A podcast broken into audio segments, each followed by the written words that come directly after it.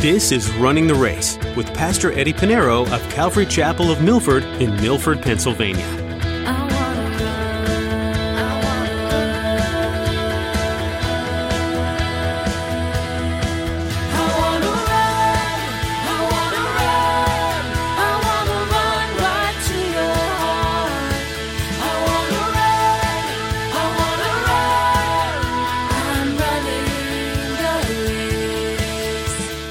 Social justice had destroyed this nation. If one commits a crime, rich or poor, he has to do the time. But in the same way, in the same manner, when it comes to partiality in the house of God, it has to be the same. In fact, the scripture makes it clear about showing partiality in the house of God. It applies to every single one of us, not just leaders. James writing, James chapter 2, verses 1 through 4, he writes this My brethren, do not hold the faith of our Lord Jesus Christ, the Lord of glory, with partiality. Don't do it. Throughout Scripture, and probably throughout our everyday lives, we see that people tend to have poor perspective when it comes to making judgments on others. We have a skewed understanding of what justice is, and typically overlook our own sins in order to condemn the sins of others.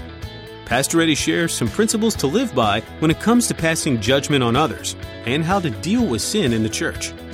Well, let's join Pastor Eddie in the book of 1 Timothy chapter 5 as he continues his message honor the elders.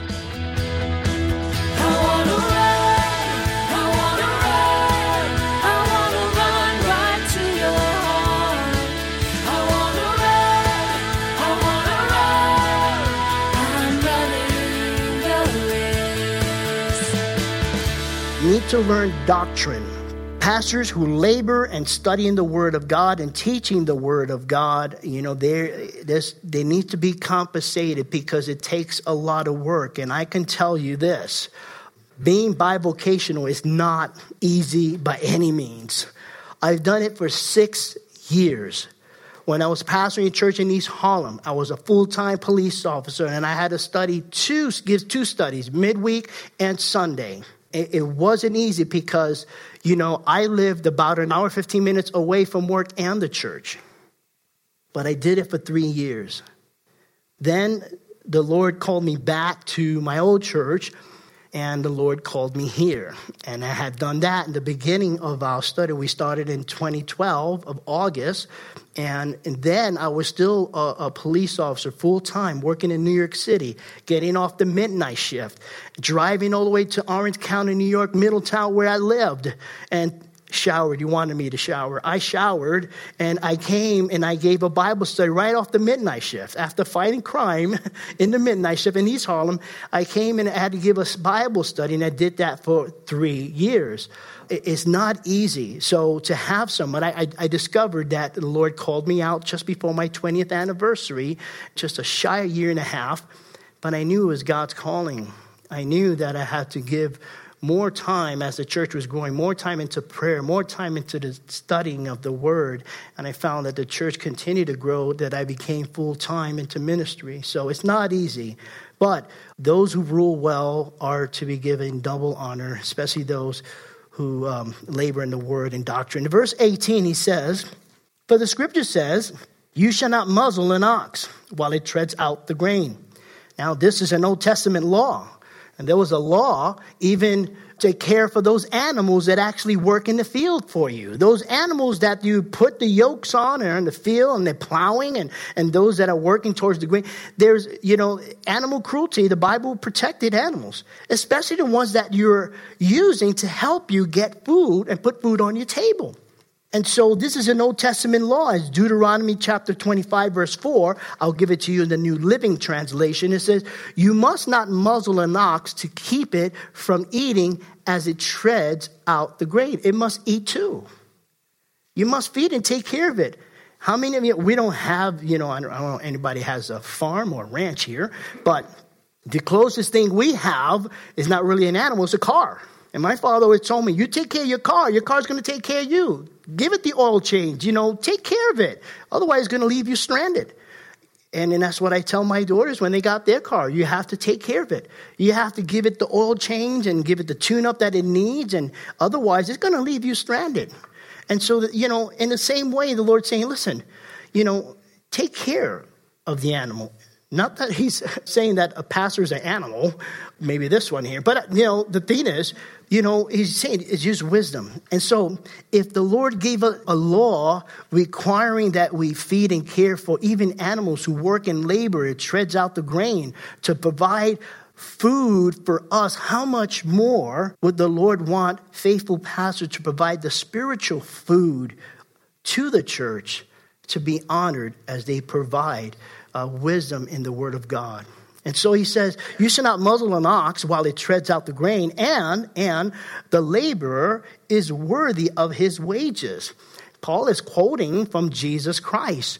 And he quotes in Luke chapter 10, verse 7, when Jesus says, The laborer is worthy of his wages. It's a biblical principle a biblical principle.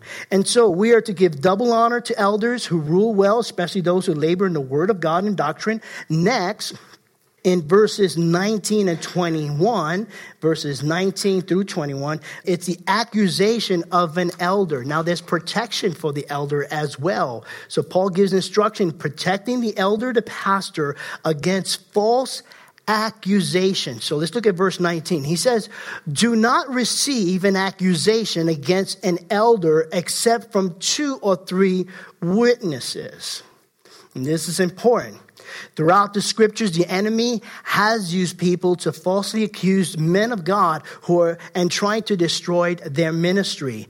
Joseph, Moses, David, Jeremiah, Nehemiah, Paul himself, and even Jesus Christ suffered false accusations. And this is important. Paul warns us about false accusations against pastors. And so, the first thing he tells us to do, the first thing we must do when you hear someone making an accusation against a pastor, any pastor, if you hear an accusation against me, it's probably true. Just kidding.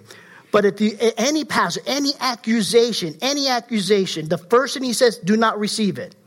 Do not receive it. He didn't say believe it or don't believe it. He goes beyond that. It's not whether you believe the accusation or not. He says do not receive it. Don't receive it. He didn't say believe it. So he says do not receive it, much less believe it. It's inevitable that there will be false accusations against a pastor. It happens. Why? Because there are people in the church. That's why. It happens. In fact, I don't believe there's a single pastor throughout the history of the church from the day of Pentecost in the book of Acts to now unto the Lord should that has not received a false accusation against him. There's not one single one. It happens. You're up there and, you know, it's like one little accusation, forget it. You're of the devil. You're evil. And it's wrong. Do not receive it. I was taught this before I was a pastor. Do not receive a false accusation. Don't receive it. You hear somebody talking about it? Did you witness it? Did you, with your physical eyes, witness this sin that disqualifies him as a pastor?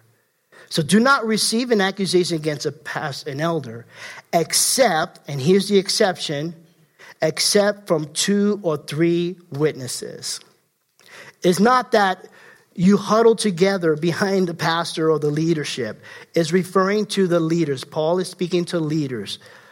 So, the leadership of this church, the leadership of Calvary Chapel, we're not to accept any accusation against any of our leaders, except that there are two or three witnesses and they come to the leadership and they say, This is the situation. Now, this law, this law, uh, two or three witnesses, is an Old Testament law. The law, the law the Lord gave to the children of Israel back in Deuteronomy. And it's to establish the fact and to see if the accusations are true. So in Deuteronomy chapter 19, verse 15, the Lord said to the children of Israel, One witness shall not rise against a man, not one, concerning any iniquity or any sin that he commits by the mouth of two or three witnesses, the matter shall be established. And we need to follow this law. We need to follow this principle. This law it still applies for us today. Even though it was an Old Testament law, but the principle, God wants this principle to continue on even for us today because obviously we're reading it in the New Testament. We're reading it from the Apostle Paul. Paul says you need two or three witnesses. Two or three witnesses. So Paul's telling us to continue this practice today. And not only an accusation against a pastor, but this accusation with two or three witnesses also deals with us individually within the church. Remember, Jesus gave us this example. If a brother sins against you, Matthew chapter 18, verses 15 to 16, Jesus says, Moreover, if your brother sins against you, go and tell him his fault between you and him alone. That's the first thing. If you pass this with telling someone else, that's gossip. That's gossip. If someone sinned against you, you go to that person. Listen, you sin again. Don't have a little powwow meeting and a huddle. You take it to a second person without taking it to first person. That's gossip. You're going against the scriptures of God. Moreover, if you if your brother sins against you, go and tell him his fault between you and him alone. Why? If he hears you, you have gained your brother. There could be peace. It could be solved right there. He says, but if he will not hear you, take with you one or two more that by the mouth of two or three witnesses every word may be established. A lot of, you know, prosperity preachers like to say, in the mouth of two or three witnesses, yes, Lord, we ask for a mansion. No, keep it in context. It's referring to, you know, witnesses about brothers and brothers reconciling with one another.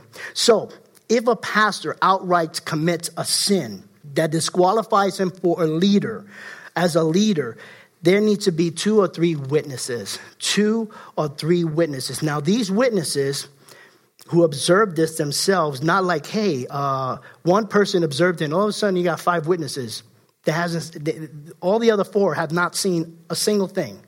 They weren't there. They didn't witness it with their eyes. But they took the word of one and said, yeah, we're going along with you because I, I believe he could do that. I believe he did that. You know, no two, three witnesses, and it has to be observed and you have to go to the rest of the leaders. It is not for us to go to the church. Here it is, verse 20. Look at verse 20. It says, Those who are sinning, now let's say you find, you know, a leader has sinned that disqualifies him for a leader or elder, or pastor or deacon. He says, Those who are sinning, referring to the elders and pastors, rebuke in the presence of all that the rest also may fear. Now, keeping this in context, it doesn't mean that if a leader sins, we're going to bring him before the church. This is within the leadership. Within the leadership. You know, you disqualify yourself because of such such sin, so we need to, you need to step down, taking away your ordination, and, and that's it. You know, it's between the leaders in the presence of all. If you read any context, talking nothing, you know, there are some denominations where they they'll call up a brother and say, Hey, brother, come on up. We want to bless you today. And they call him up, and guess what? On the monitor, they showed his sin. Before the congregation, they humiliate him. Yeah, that's what they do. And that's not the way God works. Because if that be the case, the whole church better be on the platform. You know, this, you should hear the stones drop because Jesus coming. He without sin cast the first stone. And that's not the purpose for that. God is loving. God, if Jesus, you know, and I love that story because it blows me away. His mercy, the mercies of God. The woman who they're about to stone, and they were trying to trap Jesus. Say, Jesus, the law says you stone him.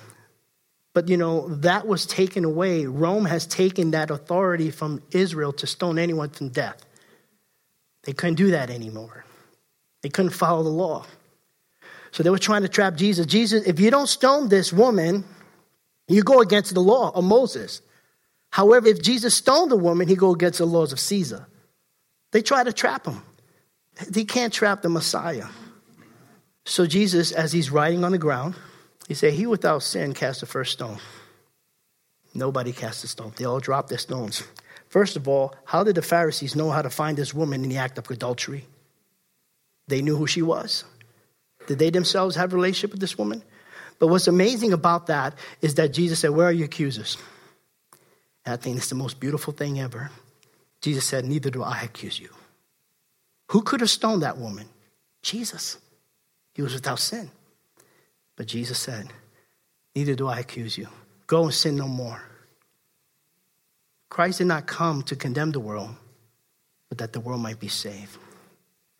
And so I didn't mean to get off, but I think it was beautiful. The Word of God is amazing. So the reason for rebukes are two things. What happens is when they're rebuked, first it brings sin to light and exposes it. It, it brings sin to light. Listen, you can't hide sin. You may think you're a master at it, but you can't hide sin. Sin will find you out.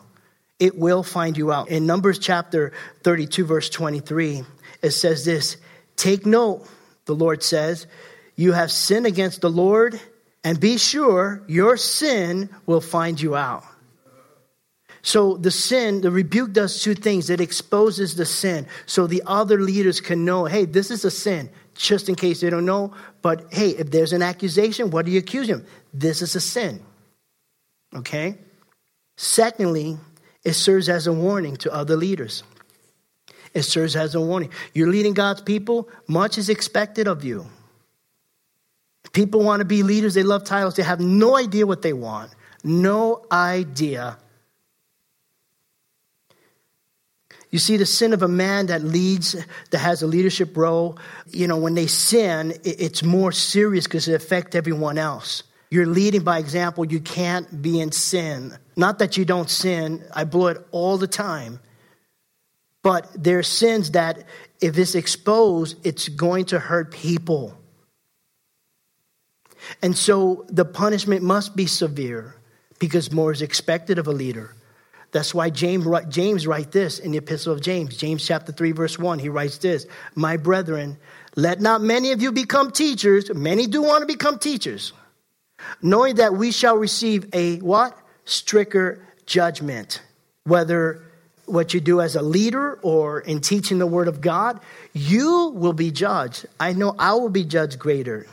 Every leader, pastor will be judged much greater. Now, whether an elder pastor is being honored or he's being rebuked, a leader must do so. The rest of the leader must do so. Whether we honor a leader or a pastor, we must do so without taking sides and showing favoritism. Look at verse 21.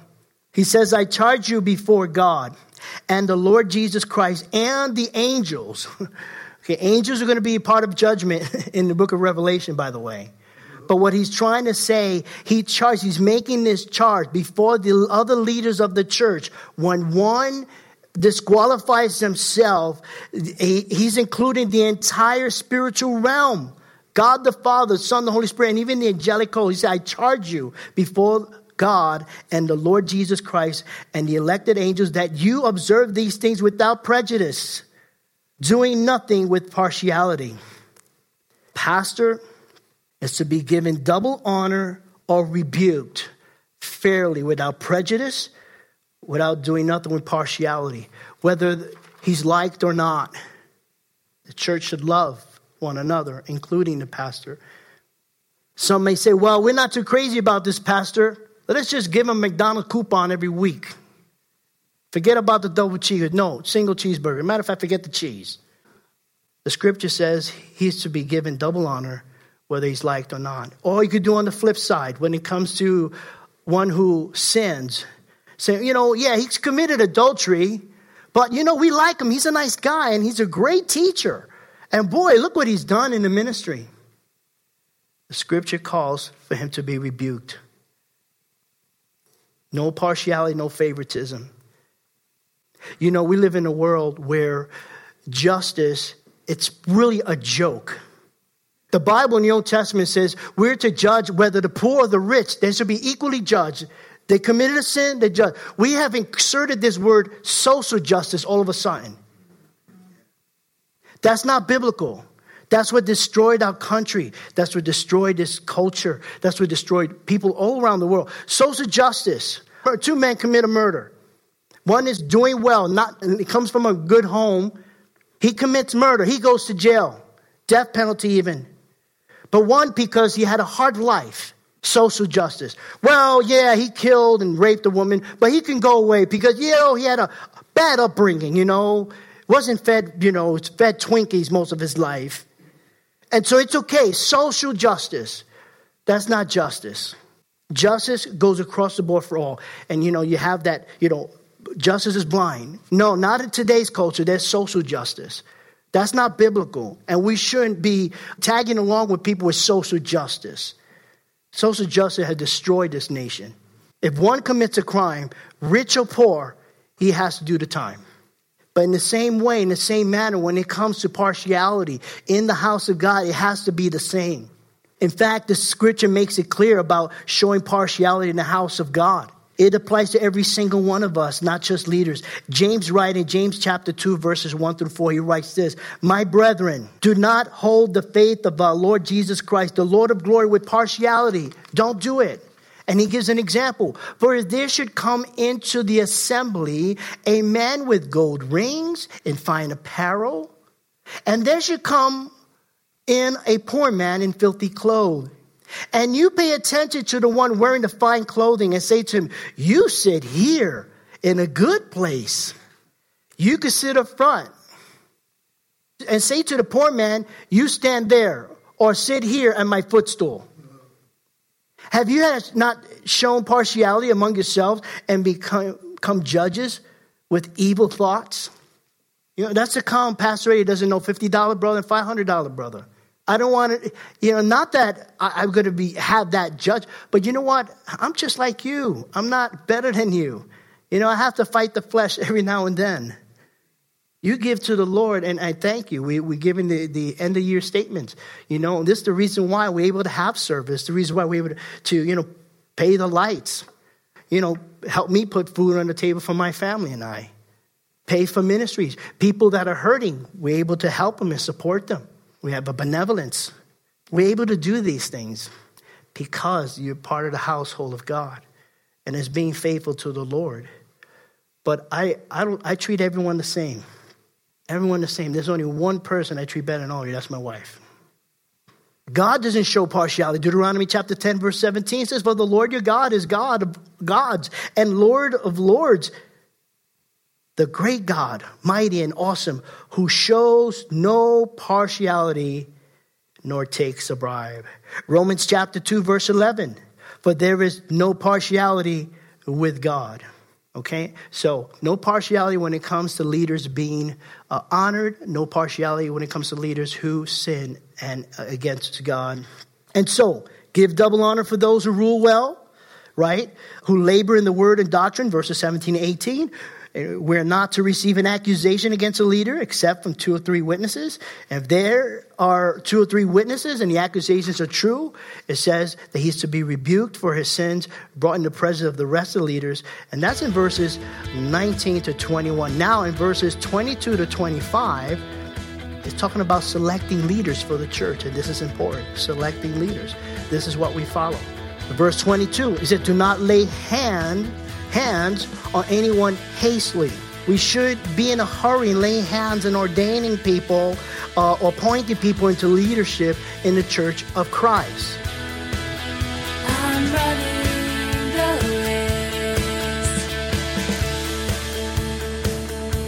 You've been listening to Running the Race with Pastor Eddie. We've been looking at some useful and practical advice that the Apostle Paul wrote to Timothy. This book jumps into what it looks like to be a leader in the church. Paul also doesn't shy away from encouraging those who are young to run with zeal and not grow discouraged. 1 Timothy 4:12 says, "Let no one despise your youth, but be an example to the believers in word, in conduct, in spirit, in faith, in purity." If you're facing opposition because of your age, be reminded that Timothy faced similar struggles, and God used him mightily just like He can use you too. We're so glad you joined us today for running the race. Are you in the New York, New Jersey, or Pennsylvania area? If so, Jessica has an invitation for you. We'd love to have you come join us at Calvary Chapel of Milford. We're conveniently located off Interstate 84 and Route 6. For service times and all the information you need, visit runningtheraceradio.com and click on the Back to Homepage button. While you're there, you can listen to this teaching again or explore more messages from Pastor Eddie. Again, that website is runningtheraceradio.com. Thanks, Jessica. On our website, we also have some helpful resources to assist you in what you're learning or how you're studying the Bible. Just click on the Study Helps tab at runningtheraceradio.com.